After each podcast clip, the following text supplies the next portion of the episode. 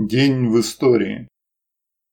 2 сентября 1872 года открыт Пятый Конгресс Первого Интернационала в Гааге. На нем развернулась ожесточенная борьба между марксистами, возглавляемыми Карлом Марксом, и анархистами под руководством Михаила Бакунина, в результате которой бакунисты были изгнаны из Интернационала. Анархисты, выступавшие против любой государственной власти, выступают и против государства диктатуры пролетариата. По их теории, люди должны сами организовываться в самостоятельные группы на местах и территориях. А общество в целом – это конфедерация подобных групп. Даже в теории это делает невозможным общественную собственность и единую плановую экономику в крупном масштабе. Надо ли говорить, что на практике анархизм выливается в бандитизм? История это доказала уже не раз. 2 сентября 1918 года в Сибири белогвардейцами схвачен генерал Александр Таубе. Александр Александрович фон Таубе, царский генерал, барон, немец по происхождению, в 1917 году перешел на сторону советской власти и получил известность как сибирский красный генерал. В апреле 1917 года он поддержал предложение омских большевиков о передаче управления войсками военно-окружному комитету и на местах гарнизонным комитетам. В результате солдатские массы были выведены из-под влияния враждебного революции командования. Солдаты получили возможность создания комитетов и советов по решению вопросов собственной жизни.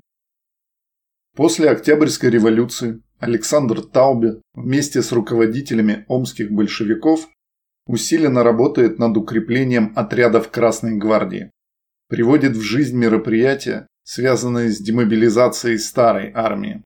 С февраля 1918 он целиком отдается работе по созданию боеспособной Красной Армии. Уже в марте-апреле 1918 года из Омска на борьбу с Семеновым и Дутовым уходят первые красноармейские части, сформированные при его активном участии. Был избран членом Сибирского Верховного военного командования. Длительность и упорство сопротивления сибирской Красной Армии военные специалисты противника приписывали умелому руководству главковерха советских войск в Сибири, опытному генштабисту и боевому генералу барону Таубе. В конце августа 1918 года Александр Александрович Таубе получил задание пробраться через Белогвардейский фронт в Москву для доклада Ленину о положении в Сибири. Но 2 сентября 1918 года был арестован белогвардейцами в Бадайбо и приговорен военно-полевым судом в Екатеринбурге к смертельной казни. От предложений публичного отказа от большевизма и обещанных ему высоких постов в белогвардейских войсках, вплоть до командования сибирской армии Колчака, он отказался. На предложение одного из лидеров мятежа Чехословацкого корпуса о сотрудничестве ответил «Мои седины и контуженные ноги не позволяют мне идти на склоне лет в лагерь интервентов и врагов трудящихся России».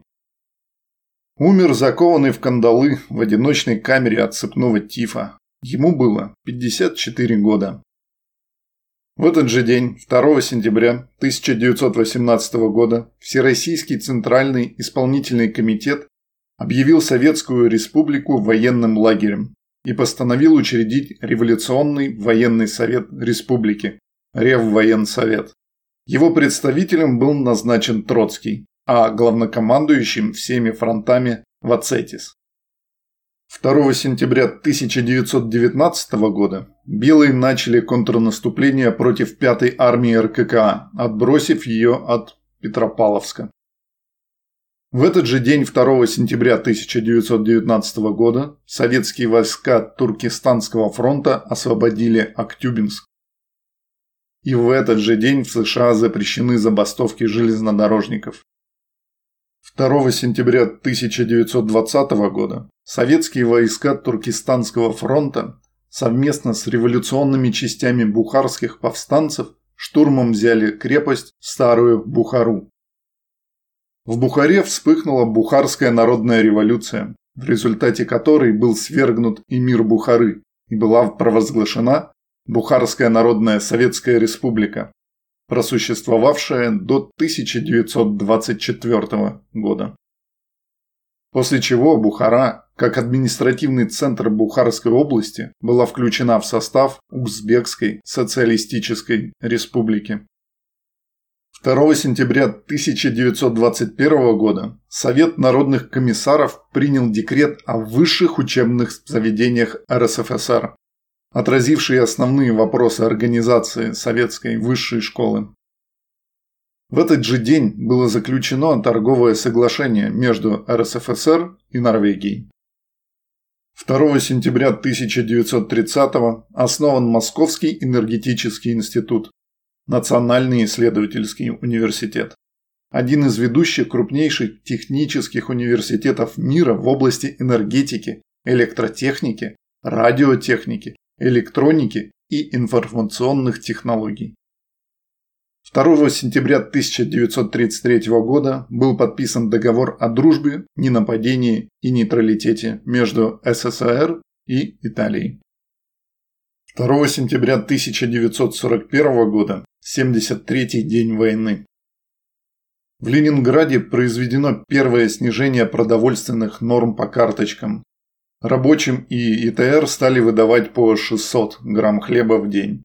Служащим – 400 грамм. Иждивенцам и детям до 12 лет – 300 грамм. Совинформбюро. В течение 2 сентября наши войска продолжали вести упорные бои с противником на всем фронте. После ожесточенных боев наши войска эвакуировали город Таллин. Слово «эвакуировали» стоит вместо «оставили» не случайно. Уникальная операция по эвакуации в тыл советской промышленности была разработана заранее и проводилась под руководством Лаврентия Павловича Берии. Эвакуация была проведена успешно, заводы перевезены на новые места, где имелись заранее построенные площадки и подъездные пути куда было подведено электроснабжение. И они начали выпуск продукции спустя несколько недель после эвакуации. Операция по эвакуации советской промышленности аналогов в мировой истории не имеет. Свою стратегию немцы разрабатывали еще в Первую мировую войну и строили именно на скорости продвижения войск захватить ключевые пункты до того, как страна отмобилизует свои вооруженные силы, парализовать экономику и принудить к капитуляции. Таким был их план.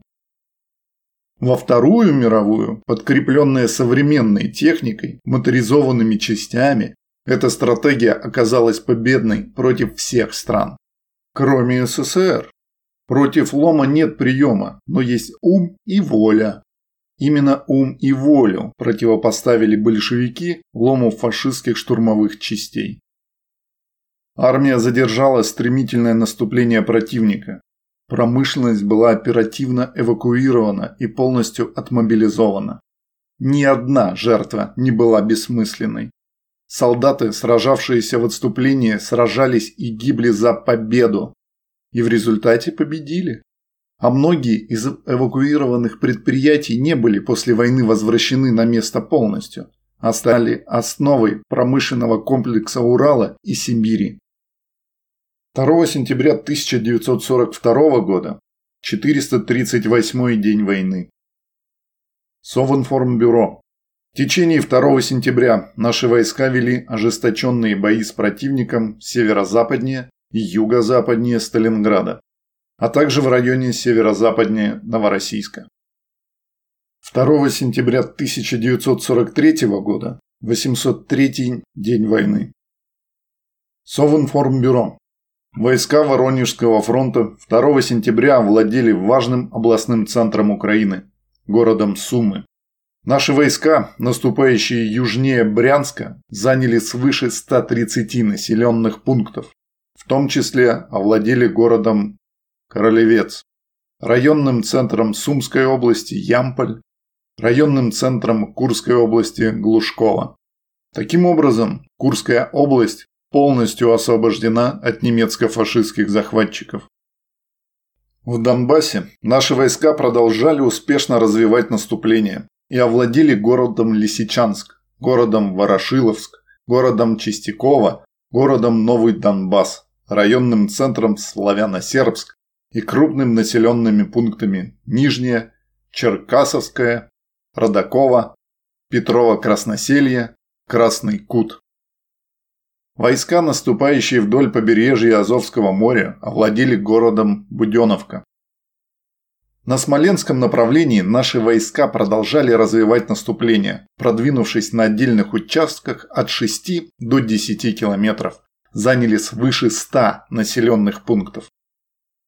В районе западнее и юго-западнее Харькова наши войска, преодолевая сопротивление и контратаки противника, заняли несколько населенных пунктов. 2 сентября 1944 года 1169 день войны. Вечером 2 сентября Ставка Верховного Главнокомандования дала командующему Первым Украинским фронтом директиву, где указывалось. В связи с активизацией партизанского движения в Словакии и развертыванием вооруженной борьбы отдельных регулярных частей и соединений словацкой армии против немецких захватчиков подготовить и провести операцию на стыке 1 и 4 украинских фронтов с тем, чтобы ударом из района Кросна в общем направлении на Прешев выйти на словацкую границу и соединиться со словацкими войсками. Совинформбюро. В течение 2 сентября юго-восточнее города Бухарест наши войска полностью очистили от противника северный берег реки Дунай. На участке Альтиница, Фитешти, заняв при этом город и железнодорожную станцию Альтиница. Юго-западнее и южнее города Констанца наши войска перешли к румыно-болгарской границе на участке от реки Дунай до побережья Черного моря, заняв при этом более 60 населенных пунктов. В итоге 12-дневных наступательных боев, проведенных в тесном взаимодействии войск 2 и 3 украинских фронтов, разгромлены группировки немецких и румынских войск на юге, освобождена полностью Молдавская ССР и Измаильская область Украины и вышла из войны Румыния как союзник гитлеровской Германии. 2 сентября 1945 года представителями Японии был подписан акт о безоговорочной капитуляции японских вооруженных сил. Этим событием завершилась самая кровопролитная в истории человечества Вторая мировая война. Решающая роль в подавлении стран-агрессоров и освобождении всего мира от иго немецкого фашизма и его приспешников по праву принадлежит СССР. Приказ Верховного Главнокомандующего по войскам Красной Армии и Военно-Морскому флоту.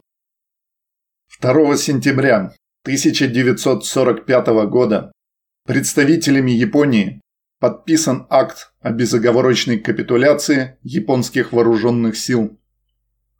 Война советского народа совместно с нашими союзниками против последнего агрессора, японского империализма, победоносно завершена.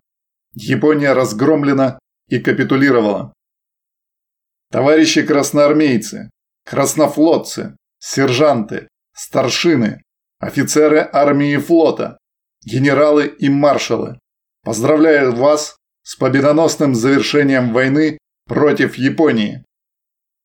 В ознаменовании победы над Японией сегодня, 3 сентября, в день праздника Победы над Японией, в 21 час столица нашей Родины Москва от имени Родины салютует доблестным войскам Красной Армии, кораблям и частям военно-морского флота, одержавшим эту победу, 24 артиллерийскими залпами из 324 орудий. Вечная слава героям, павшим в боях за честь и победу нашей Родины. Пусть живут и здравствует наша Красная Армия и наш военно-морской флот. Верховный главнокомандующий, генералиссимус Советского Союза и Сталин. В этот же день, 2 сентября 1945 года, Хо Ши Мин на многотысячном митинге в центре Ханоя провозгласил Декларацию независимости, объявив миру о создании новой страны – Демократической Республики Вьетнам. 2 сентября 1962 года СССР объявил о том, что он будет тренировать и обучать кубинских офицеров. Это следовало из соглашения о техническом содействии Кубе и о помощи в подготовке национальных кадров.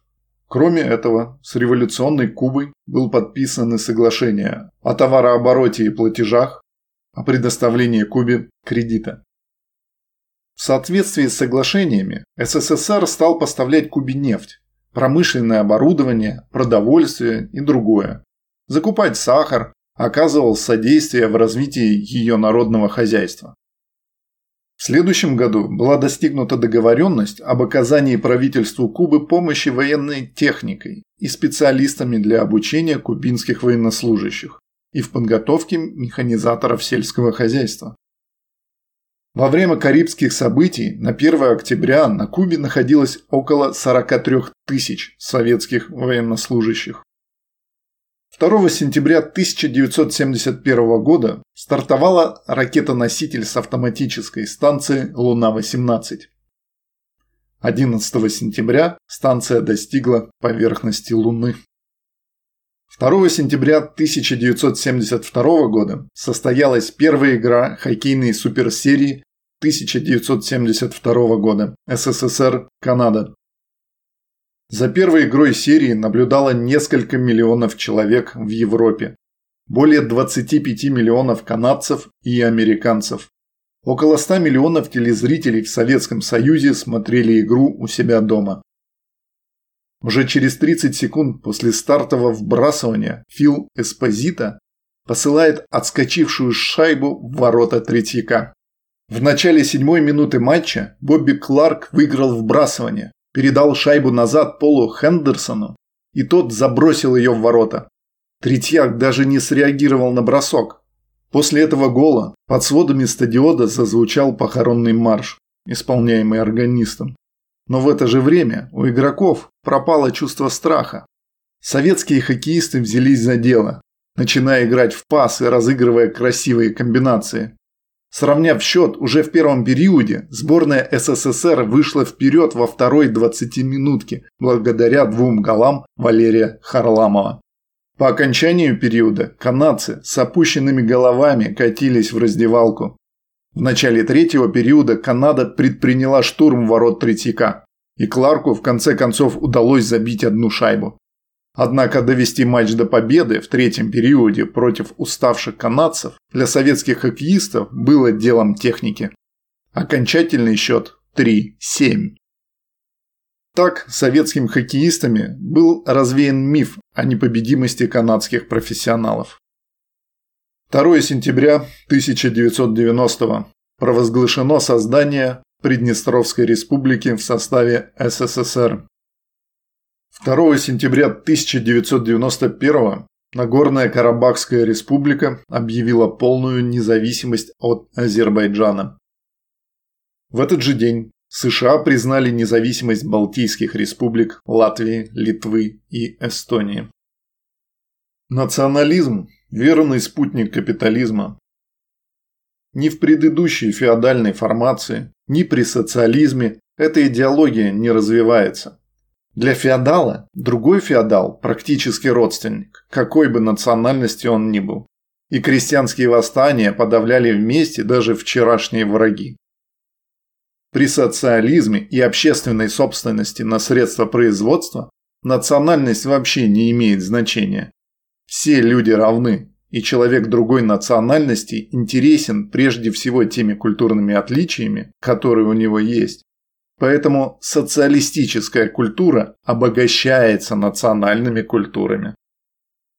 Для капиталиста же жизненно важно, чтобы трудящиеся считали, что плохо живут они не потому, что их грабит соплеменник, а вот просто инородцы вредят или соседи, Англичанка гадит, или еврея мутит, или примеров вокруг масса. Национализм – это просто один из частных способов общего принципа «разделяй и властвуй». Недаром США так поддерживали и поддерживают любые националистические и даже нацистские движения в других странах.